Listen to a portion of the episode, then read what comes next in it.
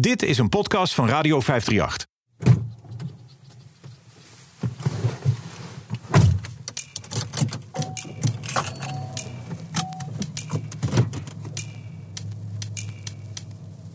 Laat me je meenemen naar een grijze en ontzettend vroege maandagochtend. Ik ben Mart en ik heb op een briefje een adres meegekregen. Ik mag naar de kop van Noord-Holland. En waar je ook vandaan komt, dat is eigenlijk altijd ver rijden.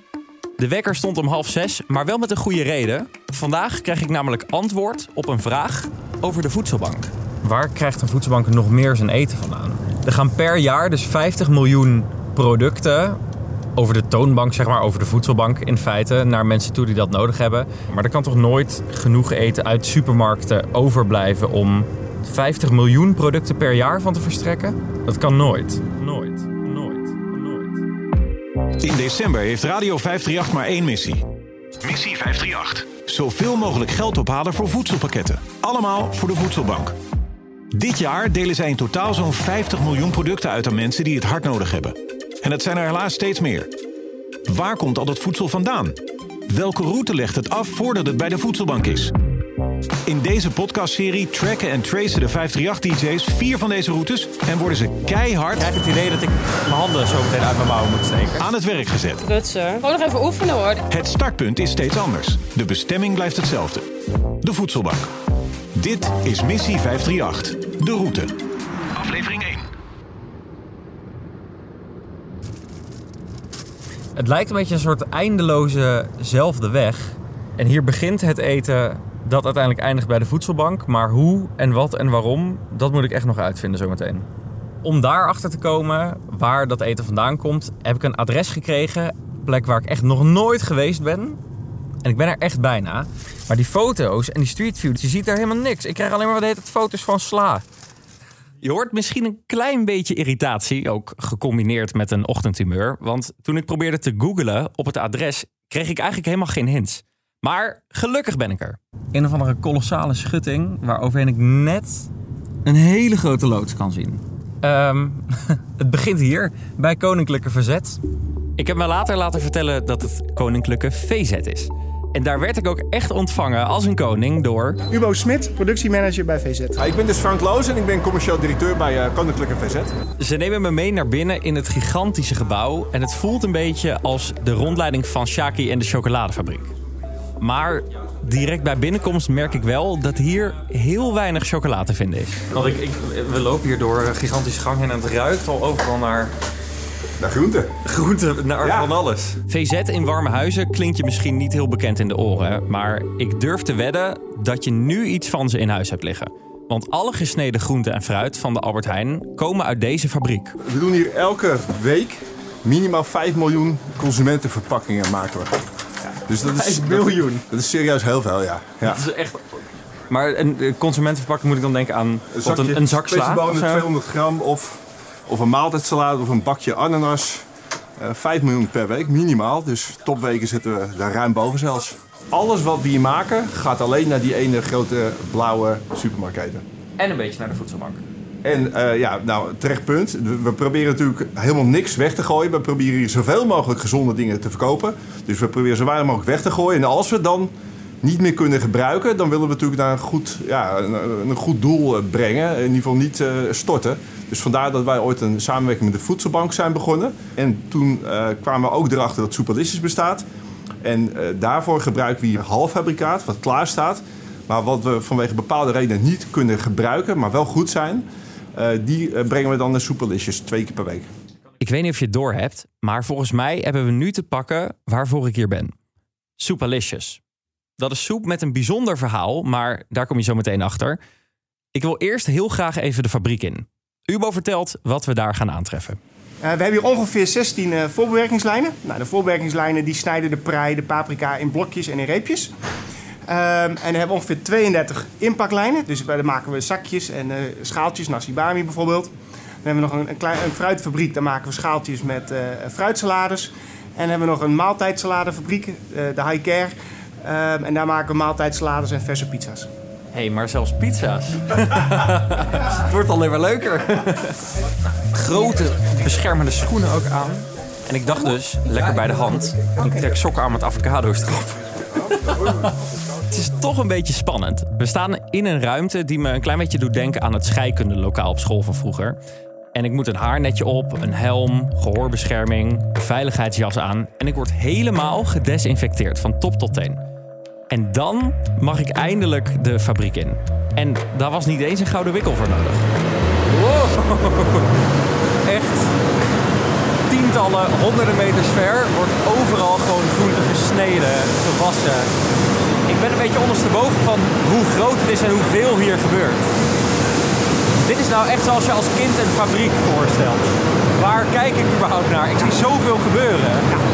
Eh, wat je ziet is het productieproces van eh, eh, VZ. Elke lijn heeft zijn eigen specialiteit. Dus we hebben een lijn... Sperziebonen, worteltjes. In iedere hoek van de fabriek gebeurt iets anders. Vanuit hier gaat het in blauwe kratten, dat noemen ze halffabrikaat. En dan gaat het naar een soort verzamelplek. Vanuit daar wordt het door personeel meegenomen als het bijvoorbeeld nodig is voor Italiaanse mix of voor wokgroenten. En dat is ook de plek waar groente overblijft voor de soep waar we het net over hadden. Daar moeten we dus heen. Het schijnt dat er vandaag wat te veel paprika is. Ik heb ze nog niet gezien, maar ergens hier worden volgens mij uien gesneden. Want ik hou het niet droog. Ehm, eh, als je bij die lijn eh, staat te werken, dan merk je dat op een gegeven moment ook vaak al aan je ogen.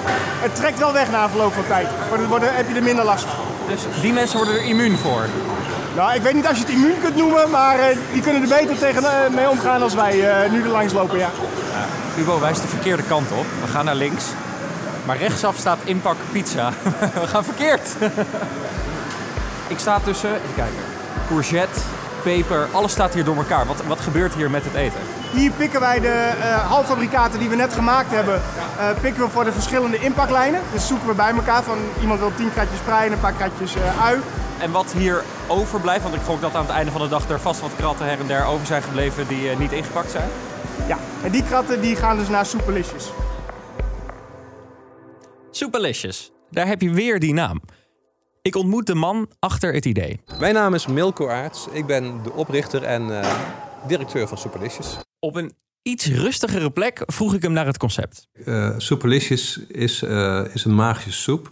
Eh, met elke kom soep die je afneemt eh, via, van Superlicious... doneer jij automatisch een kom soep aan de voedselbank. En aan jouw voedselbank in jouw buurt. Eh, soepen worden gemaakt van restgroenten. Ze zijn ook een oplossing voor eh, food waste, verminderen we. En eh, we helpen mensen met een afstand tot de arbeidsmarkt... om een opleiding en een betaalde baan te krijgen. Dat is, dat is wat we doen in een notendop. Milko was jarenlang journalist en toen vond hij het tijd worden voor wat anders. En dus werd hij soepproducent. Het laatste wat ik eh, ooit gedacht had dat ik het zou worden. Want eh, ik, eh, ik heb helemaal niks met soep. Daar ben ik ook heel eerlijk in. Hè. Ik, heb, ik, ik altijd nooit, ik deed er nooit iets mee. Dus, en toen op een gegeven moment ja, nou, ging ik een achtergrondstuk maken over soep. Vraag niet waarom. De voedselbank hadden een enorm probleem in die tijd en ik kende ze. En die kregen heel veel groenten binnen. Als ze weer wilden uitdelen, was die heel vaak uit, uit de THT, uit de houdbaarheid. Dus die moesten ze dan weer weggooien. Toen heb ik gezegd, jongens, laten we daar soep van maken. Het begin van Soepelicious. Momenteel wordt het vooral door cateraars gekocht, maar Milko is hard bezig om het ook in de supermarkt te krijgen. Koop je een pak Soepelicious, dan gaat er precies evenveel soep naar de voedselbank. Surprise noemen ze dat. Twee keer per week krijgt Milko overgebleven groenten mee om in gigantische hoeveelheden soep van te maken. En daar betaalt hij niks voor. Milko neemt me snel mee naar de achterkant van de fabriek, want daar staat onze paprika. Hoeveel zal het zijn? Eh 1000 kilo ongeveer? Of eh, 800? Wat zal het zijn? Eh, ongeveer 500 kilo. 500 kilo. Dan maken we ongeveer 1000 liter eh, paprika soep van. Waar gaan we heen? Wat ga ik doen? Ik krijg namelijk het idee dat ik mijn handen zo meteen uit mijn mouwen moet steken. Nou, we gaan nu eh, de paprika, gesneden paprika, gaan we omgooien in onze eigen kratten. Die staan hier allemaal. Eh, en die worden dan meegenomen naar de koelwagen, in de koelwagen gezet. En dan gaan we naar Katwijk. En Katwijk hebben we onze productie. En daar gaan we de soepen maken. En daar zijn mijn handen bij nodig. Eh, heel ernstig, want eh, jij bent de enige met een jonge, jonge handen en een jonge rug. dus jij gaat gewoon alle kratten sjouwen. Dat is een beetje het idee.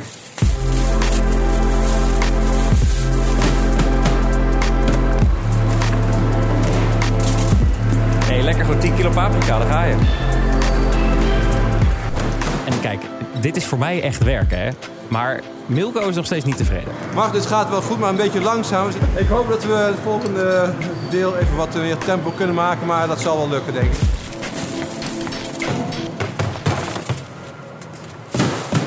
Na een hoop gesjouw heb ik meer paprika in mijn handen gehad dan in de 22 jaar hiervoor.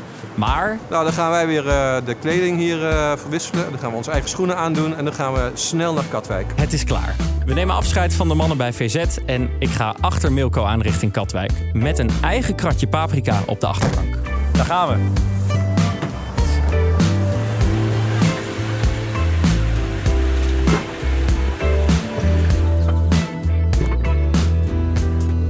Komen op schema aan bij het bedrijf Eetgemak, waar de soep gemaakt wordt.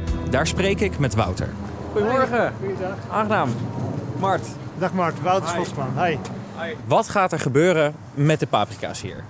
Die paprika's die gaan eh, eigenlijk binnen het uur dat ze hier aankomen vers de ketel in. En daar maken wij eh, voedselbanksoepen voor. Voor soepalisjes. Het aanbod is natuurlijk altijd anders en dat vereist wat creativiteit. We weten niet van tevoren wat voor groentes wij krijgen. En wij horen s ochtends om 6 uur horen wij van hé, hey, we hebben paprika over. Want die paprika is niet meer in te pakken of niet meer te verkopen. En dan weten wij, oké, wij moeten vandaag een paprikasoep maken voor soepalisjes. Het is in die zin ook heel slecht te plannen. We weten alleen dat we soep maken. Maar wat er zeg maar, overblijft uit het proces bij VZ, dat, dat wordt zeg maar, eh, hier gebruikt om een verse soep van te maken. En er staat ook echt een kok aan de ketel en die dus afgaat op de producten die hij binnenkrijgt op dat moment. Er is niet een soort one-size-fits-all concept van we knikkeren gewoon alles in de ketel en eh, we zien wel wat eruit Nee, komt. niet zoals thuis, nee. Oh, ik ben geëxposed.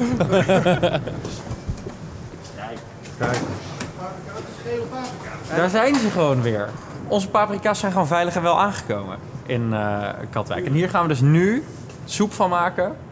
Nou ja, ik zeg we, maar in dit proces laat ik het liever aan iemand over met talent in de keuken. Ik lever ook mijn eigen kratje paprika in bij een van de koks in de hoop daar een prachtige paprikasoep voor terug te krijgen.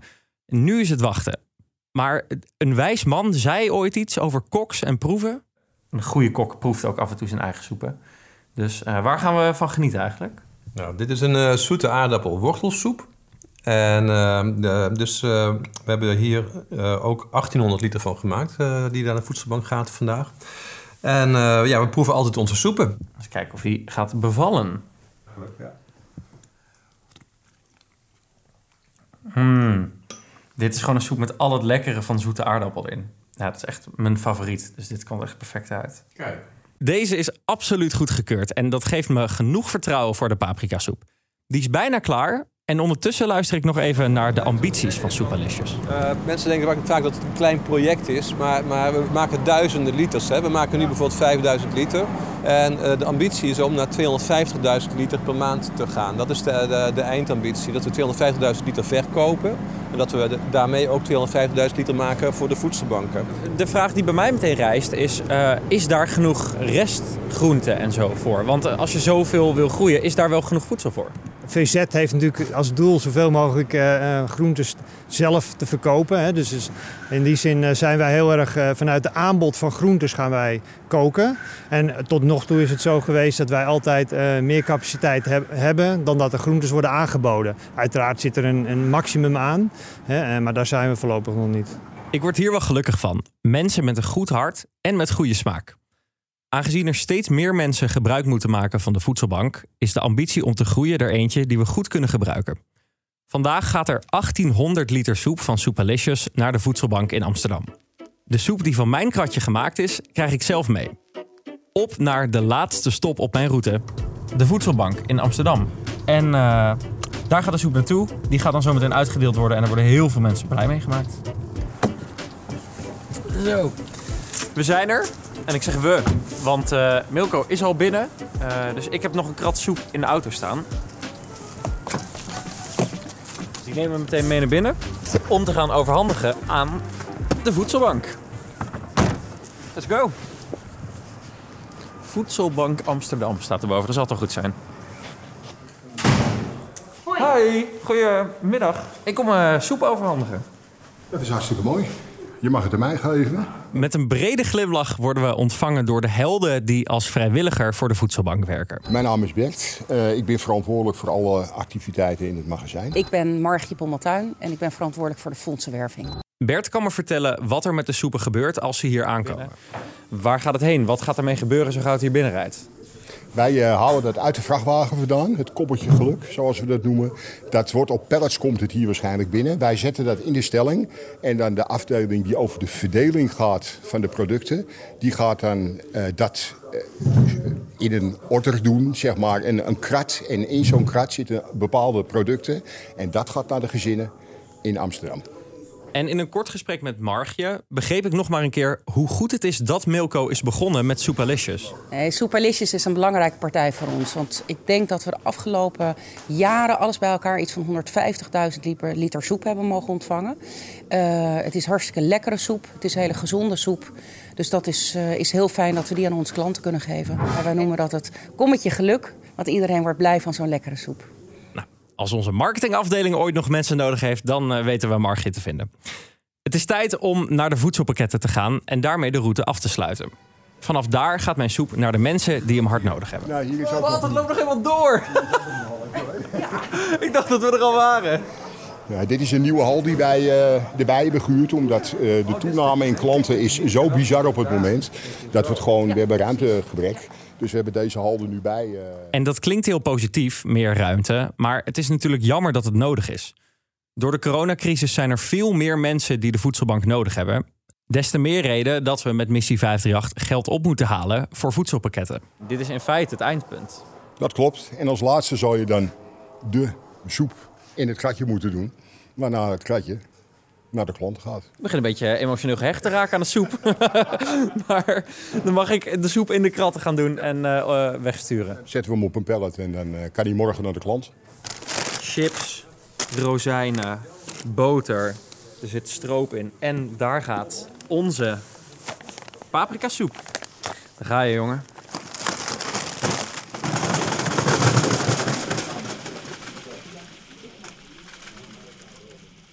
Dat was hem. Dit is een van de manieren waarop eten bij de voedselbank kan komen. En het laat maar zien dat initiatieven zoals die van Milko dus heel belangrijk zijn. En gelukkig zijn er daar meer van. Ik draag het stokje over aan Jelte. Die gaat naar Arnhem. De volgende keer in Missie 538 de route. Bakken Hilvers, goede naam, heel vers. Dus we maken eigenlijk altijd te veel. Uh, en dat betekent dat we iedere dag brood overhouden. Lekker hè? Dat verse brood. Maken jullie hamkaascroissantjes? Die bakken we iedere dag. Dat is echt mijn uh, zwakke... Ik denk dat ik voor de helft besta uit hamkaascroissantjes. Oh. Zou ik het één keer voordoen of wil je het meteen nee, zelf ja, doen? Nee, nee, ja? doe, doe maar voor.